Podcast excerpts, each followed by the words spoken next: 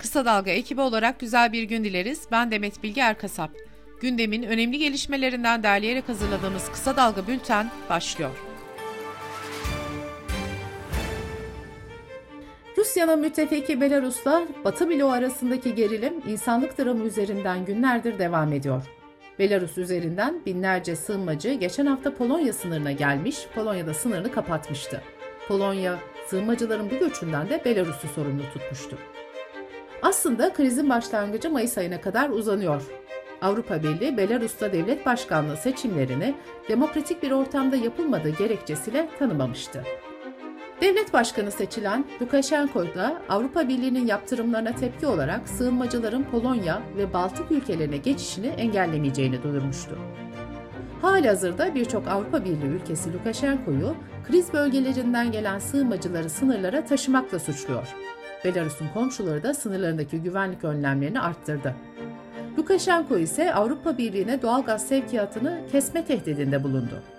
Devletler arasında bu gerilim sürerken aralarında çocukların da olduğu binlerce sığınmacı da zor koşullar altında hayatta kalmaya çalışıyor. Sınırdan ölüm haberleri de geliyor. Sığınmacı krizinde Türkiye'nin de adı geçiyor. Türk Hava Yolları'nın Belarus'a sığınmacı taşıdığı iddiaları Batı basınında gündeme getirilmişti.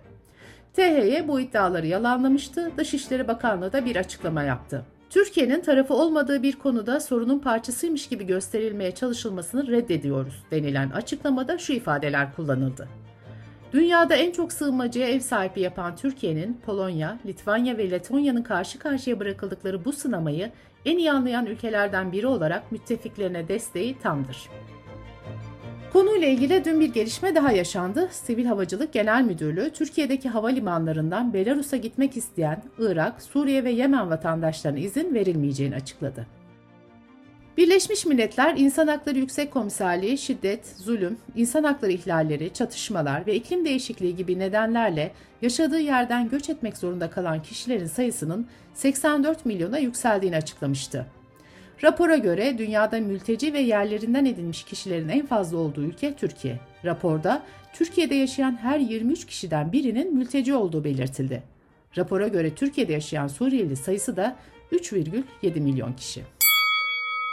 Saadet Partisi Genel Başkanı Temel Karamollaoğlu, Cumhurbaşkanı Erdoğan'la yaptığı görüşmeye ilişkin birçok konuda anlaşmamakta anlaştık dedi. Gazete Duvar'dan Nergis Demirkaya'nın sorularını yanıtlayan Karamollaoğlu, CHP lideri Kılıçdaroğlu'nun adaylığı ve Alevi olması ile ilgili bir soruya şu yanıtı verdi. Bu konu önemsiz diyemeyiz.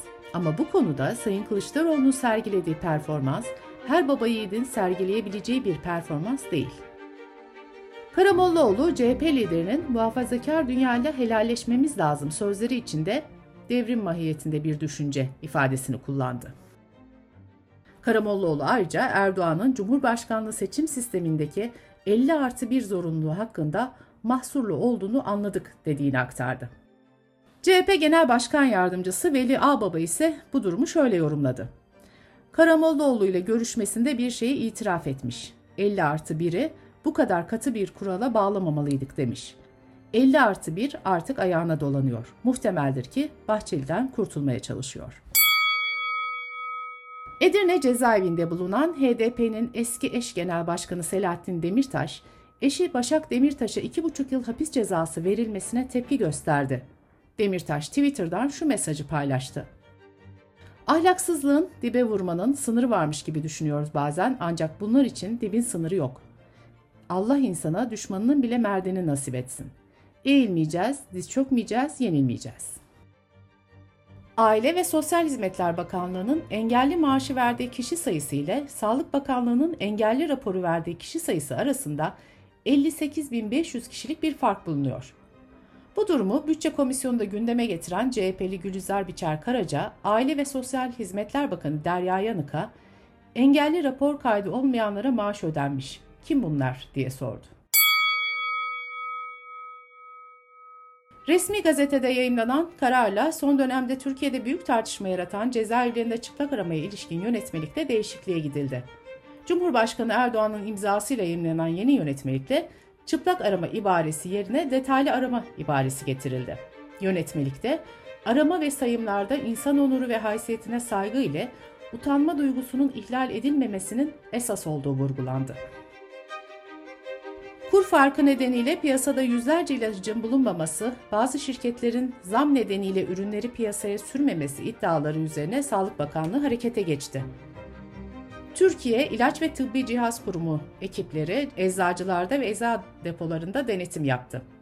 İlaç takip sistemiyle depodaki stok durumunun uyumlu olup olmadığı kontrol edildi. Fark saptanan depo ve eczacılara idari yaptırım uygulanacağı belirtildi. İstanbul Büyükşehir Belediye Başkanı Ekrem İmamoğlu, Glasgow'da düzenlenen Birleşmiş Milletler İklim Zirvesi'nde yaptığı konuşmada Kanal İstanbul'u gündeme getirdi. İmamoğlu, İstanbul'a dayatılan proje pek çok açıdan kentin güvenliği için risk taşıyor. Dünya ölçeğinde tüm aktörlerle bu konuda dayanışma bekliyoruz dedi. Bültenimize COVID-19 haberleriyle devam ediyoruz. Çukurova Üniversitesi Tıp Fakültesi Aile Hekimliği Anabilim Dalı öğretim üyesi Profesör Doktor Esra Saatçi, koronavirüs pandemisi nedeniyle kanser taralmalarının azaldığını belirtti. Saatçi, maalesef korkutucu bir artış bizi bekliyor. Salgın sürecinde prostat, meme, kolon ve akciğer kanseri tanısı konulan hasta sayısı geçmiş 5 yılın ortalamasına göre %42 azaldı dedi. Hollanda'da son 24 saatte 16.364 kişinin COVID-19 testi pozitif çıktı ve salgın boyunca en yüksek günlük vaka sayısı kaydedildi. Avusturya'da COVID-19 vakaları rekor sayılara ulaşırken ülkede aşısızlara kısıtlama getirileceği belirtildi. Almanya'da da hükümet giderek etkisini arttıran korona dalgasıyla mücadele için ücretsiz test uygulamasına geri dönülmesine ve doktorlara aşı başına yapılan ödemenin yükseltilmesine karar verdi. İtalya'da Covid sertifikası karşıtı gösterilere kısıtlamalar getirildi. İçişleri Bakanlığı'nın aldığı kararla bundan böyle yürüyüş şeklindeki gösterilere izin verilmeyecek, yalnız oturma eylemi gibi protestocuların sabit alanlarda bulunması öngörülen gösteriler onay alabilecek. Kısıtlamanın gerekçesi eylemlerle virüsün daha hızlı yayılması. Sırada ekonomi haberleri var.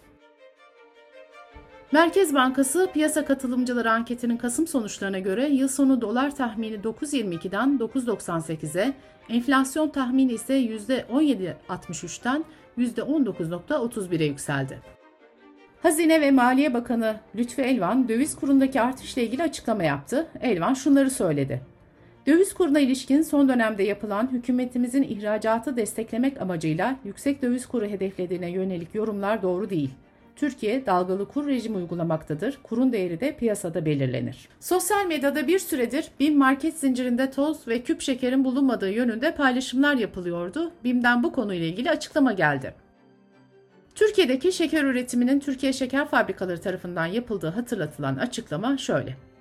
Ülkemizin en büyük tedarikçisi olan kamu kuruluşunun bugünlerde şeker satışını neredeyse durdurması, diğer üreticilerin satış fiyatının yüksek olması sebebiyle tüketicimize uygun fiyatlı şeker tedarik etmekte zorlanıyoruz.